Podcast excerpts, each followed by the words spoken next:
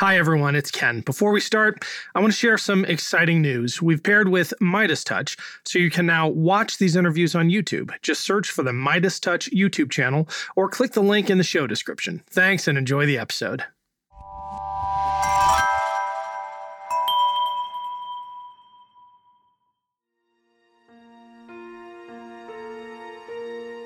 So they use their bodies as emblems of the nation, of national strength. They're the defenders, and they're also sex symbols, uh, and they use their physical personas. So it's easy to just say, oh, that's just, you know, marketing or branding. But I wanted to take this masculinity seriously because it connects to their personality cults. I'm Ken Harbaugh, and this is Burn the Boats, a podcast about big decisions. My guest today is Ruth Ben Ghiat, a historian who specializes in authoritarianism and propaganda. Her most recent book, Strong Men From Mussolini to the Present, examines how authoritarians use propaganda, virility, corruption, and violence to stay in power and how they can be opposed. Ruth, welcome to Burn the Boats. Thank you. I feel like Mussolini, who you focus on, was for decades the forgotten strongman. He is arguably, though, much more relevant to the current moment than the strongmen like Hitler and Stalin that popular culture more often refers to. Was Mussolini's special relevance an early insight of yours? Uh, what made you focus on him in ways that other academics have not?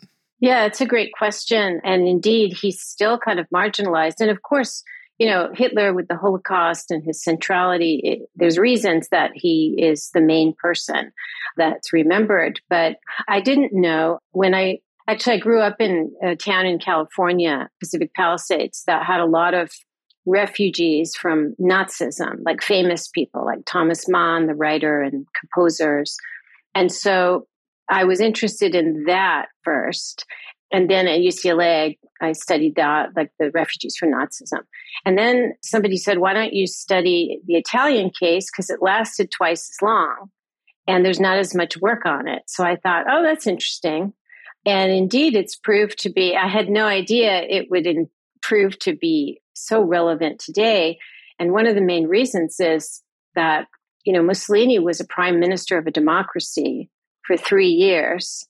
He was the first one. He was like, you know, laying down the template basically. And Hitler was watching him. And then after three years, to escape, uh, he was indicted in an investigation for corruption. That's also very contemporary. and to escape, like the end of his political career, he declared dictatorship. But during those years of democracy, he kind of chipped away at everything, at press rights, at freedoms. And so that's why it's one of the many reasons he's so relevant to us now. It is relevant to our domestic example, and I definitely want to dive into that. But it's also relevant in that Italy seems to have taken a giant step backwards. You could not have anticipated that when you began this research journey. Can you give us an update on on where Italy is right now and the the new PM and the echoes of fascism and Mussolini today? Yeah, it, it's really incredible. At the end of Strongmen, which is, as the title implies, it's about male leaders, and that's why masculinity is a chapter. I do say that it's inevitable that in the future there'll be a female head of state, but I was thinking more of Marine Le Pen in France. I hadn't really thought about Meloni yet because her party was quite small. But what's happened is we have Italy has its first female head of state, and she's she's a neo-fascist. Now she's calling herself a conservative, kind of to mainstream herself, but her party carries forth the heritage of the original neo-fascist party that was founded after Mussolini was killed to keep the spirit and whatever else they could manage of fascism going. People don't know about this case is so different than Germany. They they didn't have a thorough de- like equivalent to denazification, and so they had this fa- neo-fascist party that was allowed to not only be legal, but they had people in parliament. So it was it was small. So her party um, was founded in 2012, And she chose for, personally to keep in the logo of the party, and it's the governing party of Italy today in the coalition, a little flame. And that flame is the original logo of the original neo fascist party. And so she was a hardcore neo fascist militant. She was the head of the youth wing of the neo fascist party. And so if you analyze her government, who's in it, even people who are called like moderates, like the Minister of Finance, many of them have a background in the neo fascist party. That's their lineage. You place a lot of emphasis in studying these fascist parties on the role of virility in animating the strongman movement and persona. I'm wondering how you apply that to an era in which women are increasingly assuming roles in fascist movements. Obviously, you have Italy, but in, in our country, you have Marjorie Taylor Greene, who is auditioning to be Donald Trump's vice presidential nominee. You don't address it in much depth in your book. You do make a nod to to Thatcher and Indira Gandhi, but you know, two women who never threatened democracy per se. How would you update your thesis looking at how women have co-opted this strain of virility to move their followers? Yeah, that's a really great question. First of all, it's really interesting. It's been the right that's given women much more prominence than the left, I would say. And so even though Italy has always had one of, you know, Europe's strongest left, a center left, let's say, a female prime minister did not come out of that. It came out of the right. And there's a whole strain of women now, and we can include Le Pen and also the president of Hungary, Katalin Novak, who was until recently the minister of family for Orban in Hungary, who's an autocratic leader. And these women, two political scientists call this gender washing. It's when women leaders market themselves as standing for women. And indeed, some people were like, wow, Italy has a female prime minister, and that's so cool. But the policies they advance are uh, rolling back reproductive rights, defending the patriarchy. And these women actually, like Meloni, she's really tough. And she has, I think, she's as much a creation of Mussolini, who was one of her spiritual idols, as Berlusconi, the prime minister who first helped her career and made her a minister in 2008. It was a very pro Putin government. She was all about Putin until very recently, too. But there are certain speeches where she is, uh, she does this abroad, she doesn't do it in Italy.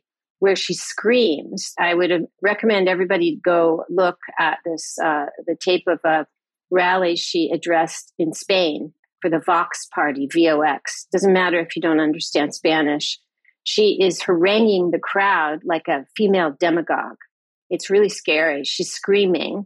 And I I have spent many, many hours watching Mussolini. I wrote a book on fascist uh, newsreels and cinema.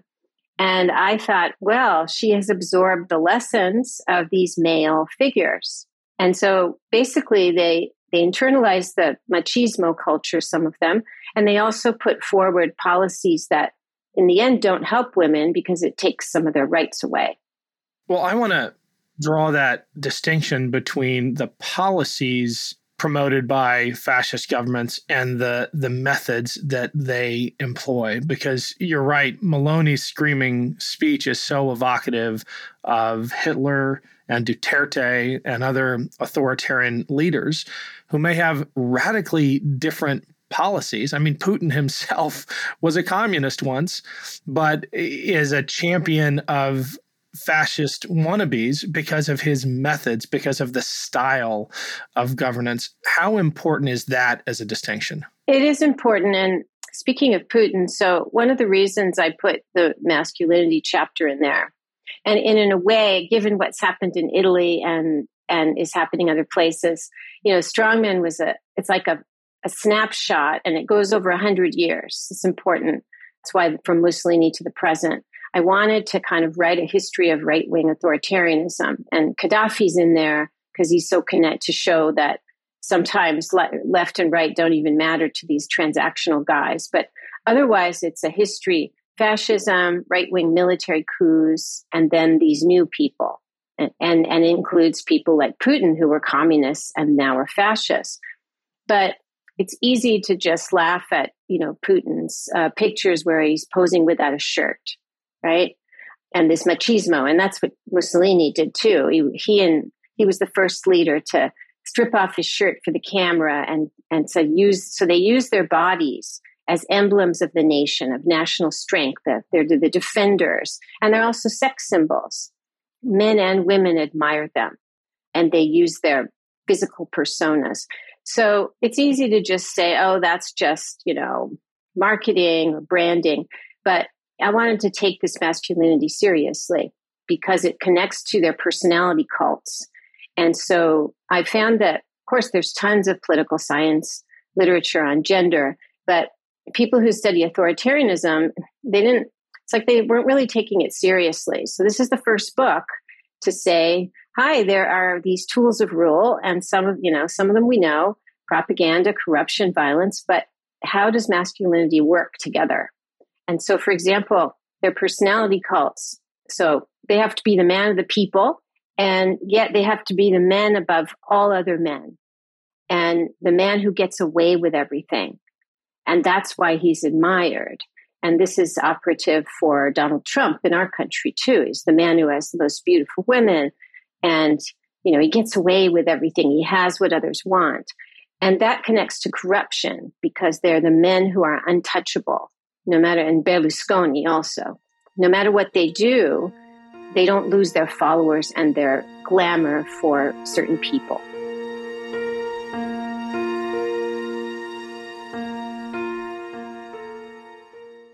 Welcome to Anthology of Heroes, the podcast that explores the most pivotal moments of history through the eyes of those who lived it. In this podcast, we don't spend our time recounting facts and dates. Instead, we follow in the footsteps of national heroes, kings, or ordinary people who lived and breathed the moments that shaped our world. We're not hemmed in by eras, borders, or religions. Instead, we seek out the tales of those who defied the odds and fought passionately for their beliefs. Whether they're right or wrong is up to you to decide. From Vercingetorix's doomed rebellion against Rome, to Osceola's unshakable war against the USA, all the way up to the inspiring Sobibor concentration camp uprising in World War II, each episode is an immersive listening experience, blending music and sound effects to really draw you into the story. Our episodes go for about 45 minutes, making them perfect for your commute, and are crafted using a wealth of historical sources, which I list on our website if you want to learn more. I'm the host, Elliot Gates, and I'm thrilled to have you joining me as we uncover history's hidden gems and illuminate the faded pages of our past. Look out for the Anthology of Heroes podcast on Spotify, Apple Music, or anywhere else you get your podcasts from.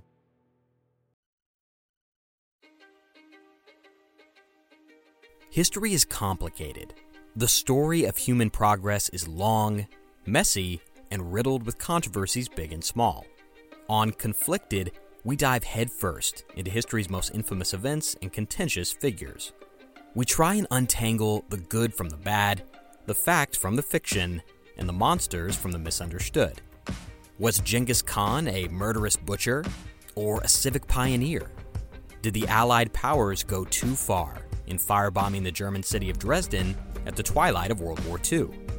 And how did the Marquis de Sade acquire such a sinister reputation? And was any of it true? These are just a few of the tough questions we wrestle with and investigate on Conflicted. So if you love history or just enjoy a good story, please join me, your host, Zach Cornwell, for a fascinating new topic each and every month. Conflicted, a history podcast, is available on Spotify, Apple, or wherever else you get your podcasts. I hope to see you soon.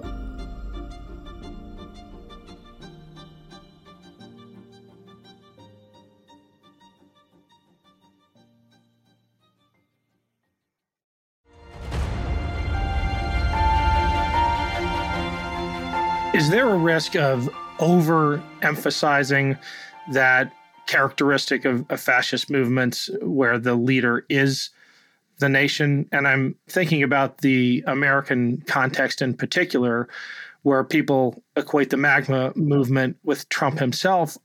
I think and are blinded to the reality that it exists apart from and outside of Trump. And even should Trump leave the stage, we have a very dangerous movement in this country that might have been instigated as a personality cult, but goes much, much deeper. Yeah, you, you've said that perfectly. I totally agree. And I always try to look at the big picture. And so, what happens when these guys come into the system, into the political system? They spawn imitators and they change the whole political cultures of their parties and beyond their parties. So that, in a funny way, Trump, in a sense, is no longer needed. Now, it's very interesting. At the very beginning, he called Trumpism a movement. And that's what it always was. And he also took over the Republican Party and he submitted it to a kind of authoritarian discipline. There was a party line, very effective, right? But he spawned imitators. And like Ron DeSantis, the governor of Florida, has carefully studied him. He even imitates his hand gestures. He looked at what was working, but how he could go beyond him. And this happened in the Philippines too. It's a kind of syndrome where if you have somebody who's really out there, like Trump during his campaign 2016, he said, I could stand on Fifth Avenue and shoot someone and I wouldn't lose any followers. And I, I was like, this freaked me out. And I ran home. To, I was out and I saw it on my phone. I was like, oh my God, you know, this is a terrible red flag. and Ron DeSantis would never in a million years say that because he's supposed to be the disciplined extremist. And yet he embodies the spirit of Trump and carries it forward, as does Marjorie Taylor Greene, right?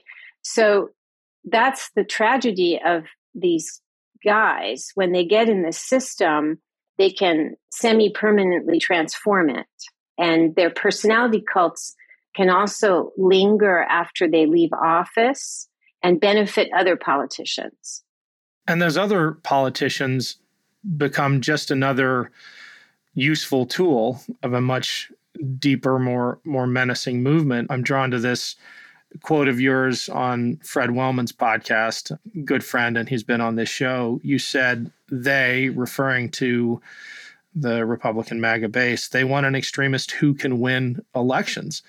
And that they think is Ron DeSantis, who is equally extreme, but is too smart, like you said, to say things like, I could stand on Fifth Avenue and shoot someone.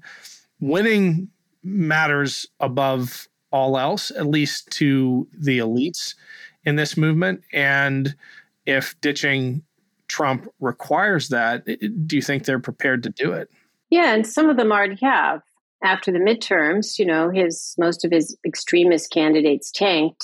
So some people turned against him. But the other lesson is you can never underestimate somebody like Trump he still has plenty of hold over people.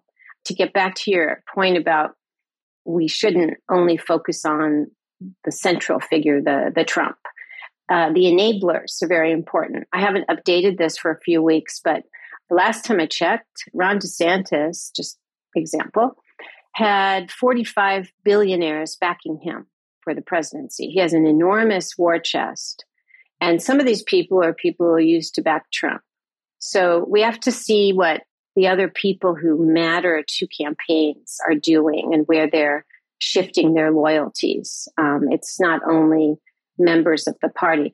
Trump is, he um, comes from the Russian school of kompromat, of collecting, uh, compromising information on people. And he's done this way before he entered politics. It's just how he operates. He threatens through information warfare, he threatens through physical there's all kinds of stories of this for decades. So there's a reason. I mean, it doesn't come out very often, but you find stories like at peak points, like when uh, the second impeachment, where Republicans who voted uh, to impeach him, Republicans, that's important, uh, had to buy body armor, or the RINO movement, where you know Eric Greitens posed with an assault rifle, so we got to you know hunt these people down and other means of uh, senators. There's reports of senators crying because they couldn't stand the stress if they even uh, went against Trump in any way. And I look at those things because I study foreign authoritarianism and I turn my gaze on US and like, hey, that's not a democracy here when the senators are crying because they're frightened. That's something else. So we should all this to say uh, we shouldn't ever discount Trump or count him out because look in Israel with Netanyahu's back again. The, problem is again once they're in the system, they can come back, and it, it happens. And Berlusconi also came back when no one thought he would.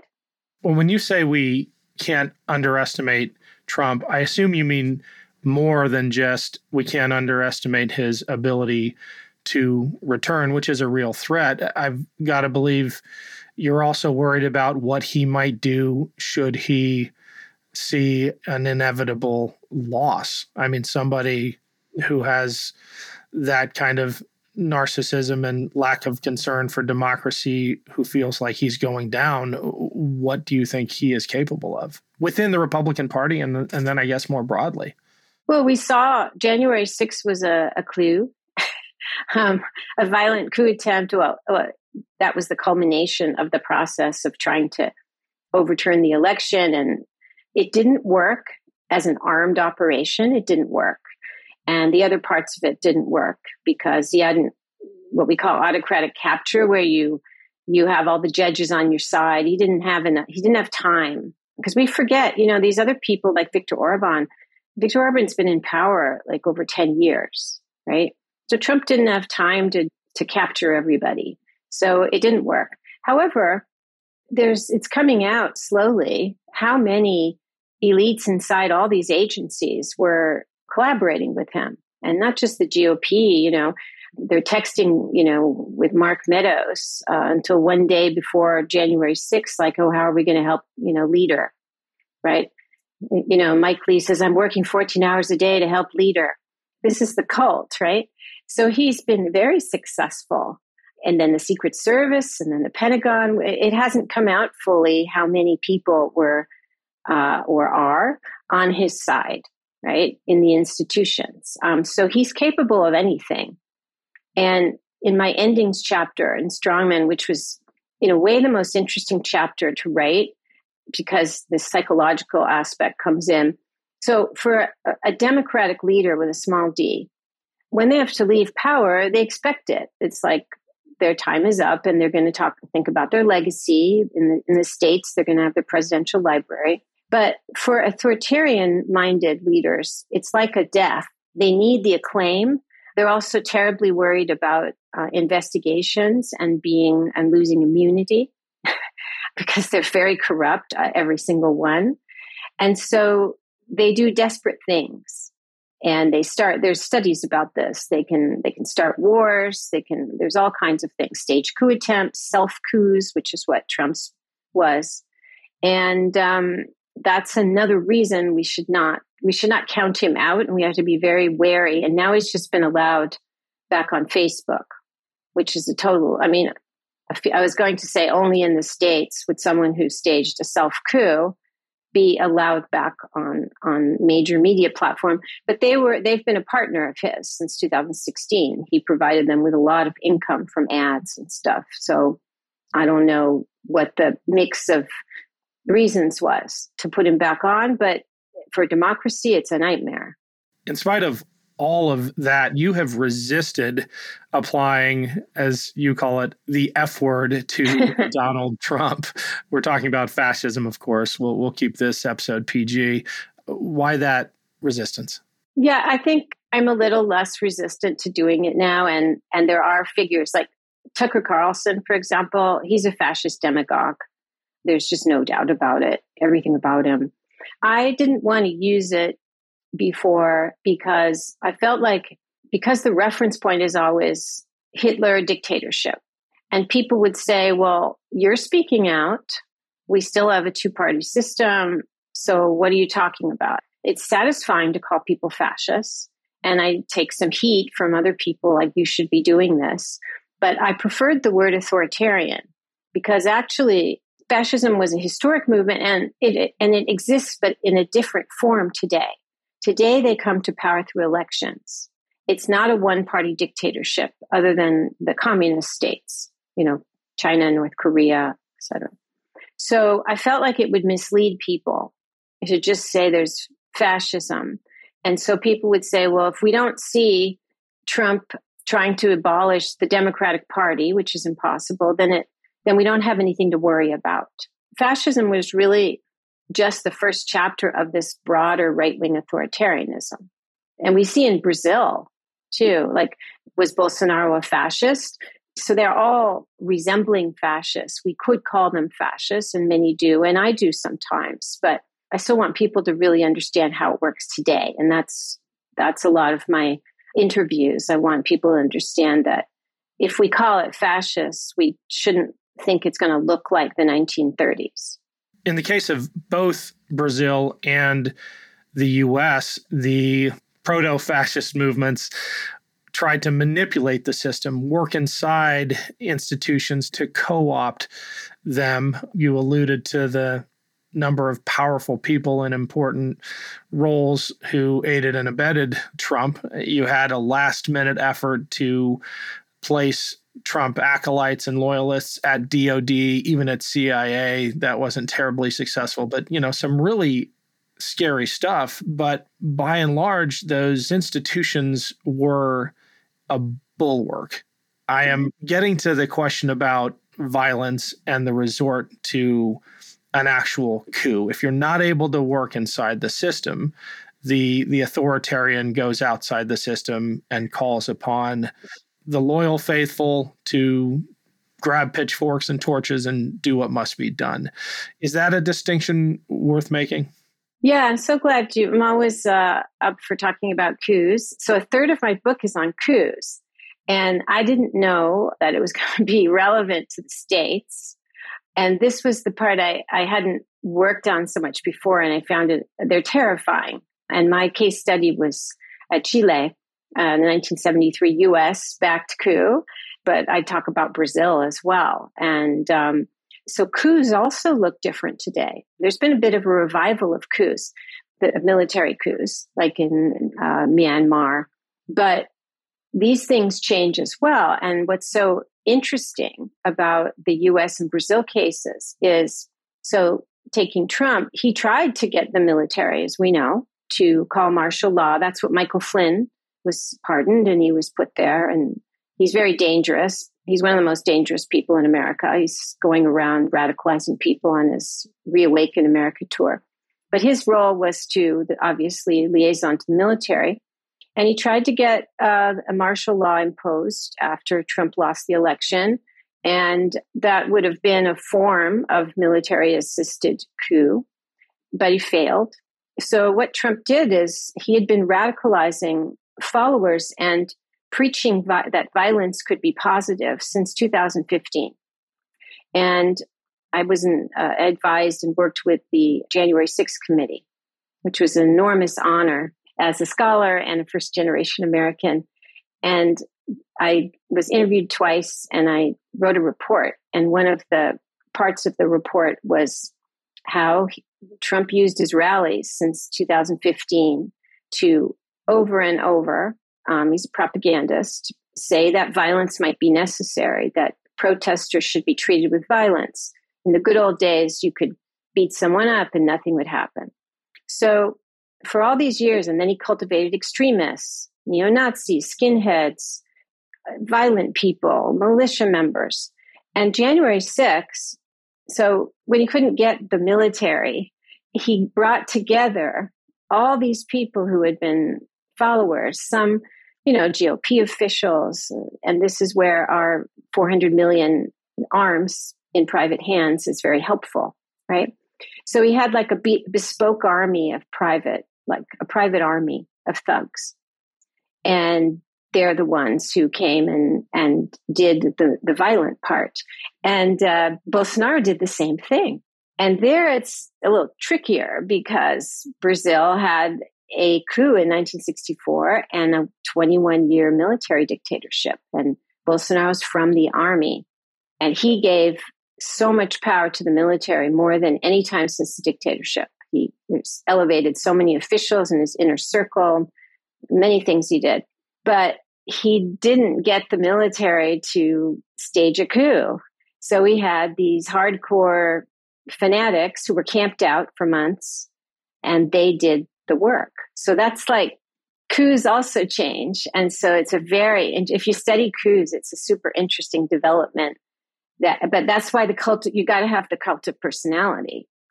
You have to have the leader. Without that, they won't be waiting in agitation for you to give them the word to go. They have to be bonded to you. Can a coup in in this era succeed without the complicity of the military? So it's a little more complex. One of my rules from studying coups is in a coup, some people have to act. They're the, people who are breaking the glass and and others have to stand down. That's especially important, and it's called dereliction of duty. And we saw on January 6th, oh, the reinforcements didn't arrive. I mean, I feel doubly sick when I watch the footage of the Capitol Police totally outnumbered because I feel sick as an American and I feel sick as a scholar of coups. I called it a coup attempt. I wrote a piece for CNN the night of January 6th, and I was like, no, there had to be widespread complicity in institutions. Mighty America, with so many police forces and law enforcement, that this could happen. So that's standing down. And so when you're not using a regular professional army, it's all the more important, right? They almost succeeded. I mean, wasn't it, what was it, 40 feet? They got within 40 feet of Mike Pence or 60 feet. It was some very small distance they almost succeeded tactically. Tactically. And they almost succeeded strategically if Trump had just gotten a few more people in those roles at the Pentagon, if Milley had not raised his um, objections to martial law or the Insurrection Act. I mean, a, Kash Patel in the right role could have effectuated the kind of stand down that would a- allow a, a coup to actually be pulled off. That's right. And a complete history of January 6th will also solve mysteries like why were the panic buttons taken out? And the whole question of, of military complicity, which we don't fully know. I was very disturbed because I know that uh, military commanders and even if retired, they only speak out on political matters if they have to. And on January 3rd, 10 living former defense secretaries, when they did that op ed, all 10 of them together, warning that the military should not uh, overstep its boundaries and it has to obey the constitution. Having studied military coup of Chile, which was a, country where they said we're not going to have a coup. Our military is loyal to the Constitution. We're not going to be like all these Brazil and all these other places. When I saw that op ed on January 3rd, I thought, uh oh, there's a real threat here. There's a real threat. And I had been tracking, you know, like there was also a letter 124 retired high officers, different branches of the military sent. They were on Flynn's side and they said there's a dire basically their letter was we have to intervene because our nation's going to fall to communism whatever their conspiracy theory was but it sounded a lot like the rhetoric of you know uh, the chile the chilean once they had the coup so there was a lot going on and it came close to the fact that those defense secretaries wrote that means it came closer than perhaps the public knows, even in that sector. Well, because they're they're plugged in. They were hearing those rumors and whispers. What terrified me, arguably even more than that letter, was when the Joint Chiefs put out the equivalent of a general order saying, reminding the the force, the entire U.S. military, that its oath was to the Constitution and not to any one individual. They left that that individual's name out of it, but that was unprecedented. The idea that in America today, the Joint Chiefs would have to remind the people with the guns that their duty was to the Constitution and not to Donald Trump was was truly terrifying. And you know, in history, sometimes, especially in these moments, because coups can sometimes be pulled off by uh, astonishingly small numbers of active participants with that then you go back to the people who are standing down right but general Milley was a formidable figure and a bulwark had there been somebody else there it may have had a different outcome. And he was reminding me of this. There was somebody like that in Chile before the coup who had his same job, and they had to get rid of him. And they drove him into exile and then they executed him. But he was run out of office. And who took his place? Pinochet. and that was before the coup. So I, when you have this knowledge uh, of the preparation and what do you do if there's one very powerful person standing in your way who's pro democracy, I'm triply grateful to General Milley for his ethics um, and everybody else who doesn't isn't in the press, isn't in the media or public mind, but they're there and we have an enormous debt to them. Well, he had a team around him. I've been critical of, of Milley for some things in the past, but the attempt to remove him, and there was an attempt to remove him, was met with all of the Joint Chiefs saying, We will walk across the Potomac if we have to, arm in arm, and resign together if you remove this bulwark. You've talked a lot about Chile and, and Brazil and other countries that have not been as as lucky as we have. What are the significant aspects of the international dimensions of this movement? I mean, you have Americans advising the insurrectionists in in Brazil. Uh, you have CPAC inviting Viktor Orban to be a keynote speaker. These aren't just discrete nationalist movements. This feels bigger. Yeah. You know, my first book, was called Fascist Modernities. And it was about how Mussolini got huge buy in because he promised to modernize Italy. And, but a lot of it was about how Italian fascism was, fascism was transnational. It had all these networks. There was a huge culture. And when the Axis started, there was an enormous exchange networks economic accords. We only know, we think about the military, the axis, but behind that was an enormous educational exchanges. So I studied these networks. And so I started to see that they're active today, the new fascists, let's say. And of course, Steve Bannon is a major hub and he lived abroad. He was in Italy. He advised Bolsonaro. He advises Trump. And so the GOP, I think it's very important to say this, and I said it on PBS, and people from the mail I got after, people were very shocked. But the GOP is, I do see it as an autocratic party. That's its culture now. It's kind of out of democracy. That's why Marjorie Taylor Greene, the conspiracy theorist extremist, could actually be a, a major, she could be a vice president or whatever. She could be president one day as crazy as that sounds to people. that's what they're not only interested in wrecking democracy at home, they are embedded and part of these far right networks that are global. And I'm going to be writing a piece about these networks. What happened in Brazil and the role of Jason Miller and Bannon, these this kind of Trump White House and Trump Bolsonaro connections, and Eduardo Bolsonaro, it goes both ways, who was at the White House on January 5th because he has they have coup knowledge. they know how coups work. And it's really interesting to me. I was like, oh, why is Eduardo Bolsonaro there the day before the coup attempt? Okay, that's really interesting. But the Brazil part sensitized the public to that one link. But there are the links with Orban. There are links with now with Meloni, the neo fascist in Italy.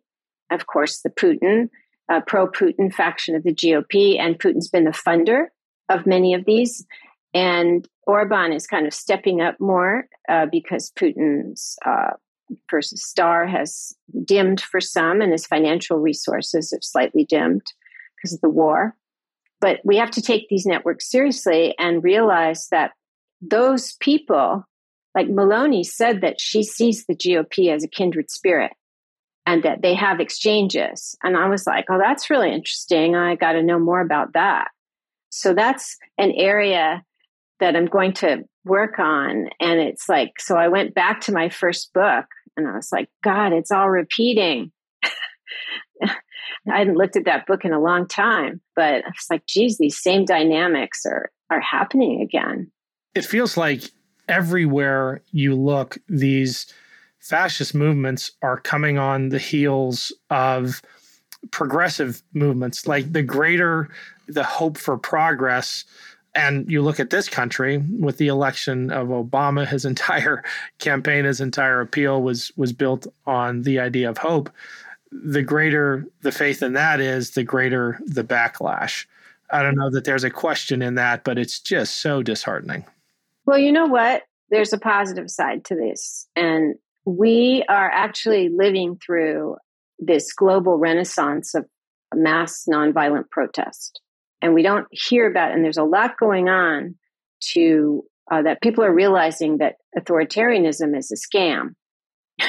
its goal is to get people to act against their interests, to vote for people who take their rights away, who plunder their economy.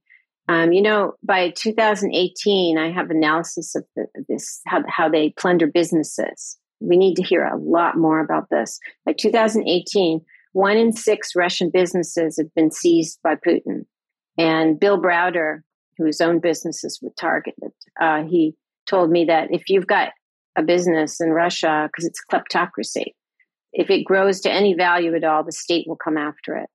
So people, the war, Putin's genocidal war on Ukraine has, and then the very bad performance of the Russian military has opened some people's eyes. I follow that really closely to how the mighty Russian military, well, it's revealed to be totally ravaged by corruption. I had stuff in Strongmen about this already. That's what happens. Troop morale is crappy just like Mussolini sends people with old weapons and badly maintained equipment and terrible rations, rancid food, because they don't care about their people. So that's one thing that's going on that's exposed the hollowness of authoritarianism. But to go back to protest, 2019 was a global record for protests all over the world.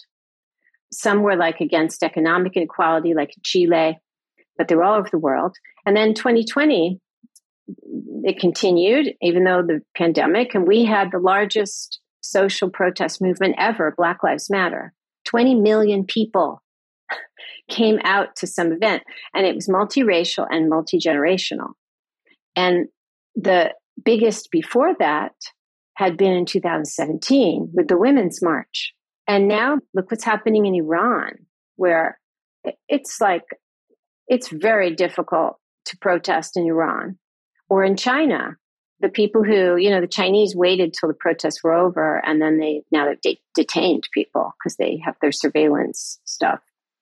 But this is going on and it's not going to stop because the young generation does not want to live under repression and they also don't want to be extinguished because of climate the climate crisis. So there's various things that are coming together. And you see that, especially younger people, but it's not only people are protesting in huge numbers. So that's important to think about. Well, any chance I get to end on a semi hopeful note when talking about coups and fascism, I'll jump at. So, Ruth, it has been great having you. Thanks for giving us a, a glimmer of hope. Sure, it's been a pleasure. Thanks again to Ruth for joining me. If you'd like to hear more from her, you can subscribe to her weekly newsletter, Lucid, for free. The link is in the show description. Also, make sure to check out her website, ruthbenghiat.com. Thanks for listening to Burn the Boats. If you have any feedback, please email the team at kharbaugh at evergreenpodcasts.com. We're always looking to improve the show. For updates and more, follow us on Twitter at team underscore Harbaugh. And if you enjoyed this episode, don't forget to rate and review. Burn the Boats is a production of Evergreen Podcasts. Our producer is Declan Roars, and Sean Rule Hoffman is our audio engineer. Special thanks to Evergreen executive producers Joan Andrews, Michael DeAloia, and David Moss. I'm Ken Harbaugh, and this is Burn the Boats, a podcast about big decisions.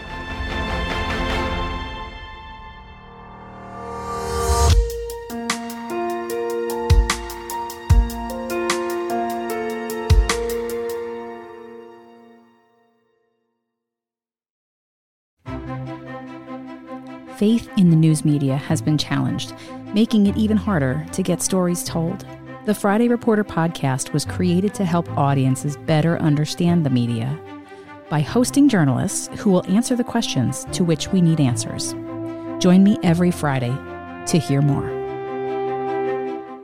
This podcast was produced with the support of the Ohio Motion Picture Tax Credit and in partnership with the Ohio Development Services Agency.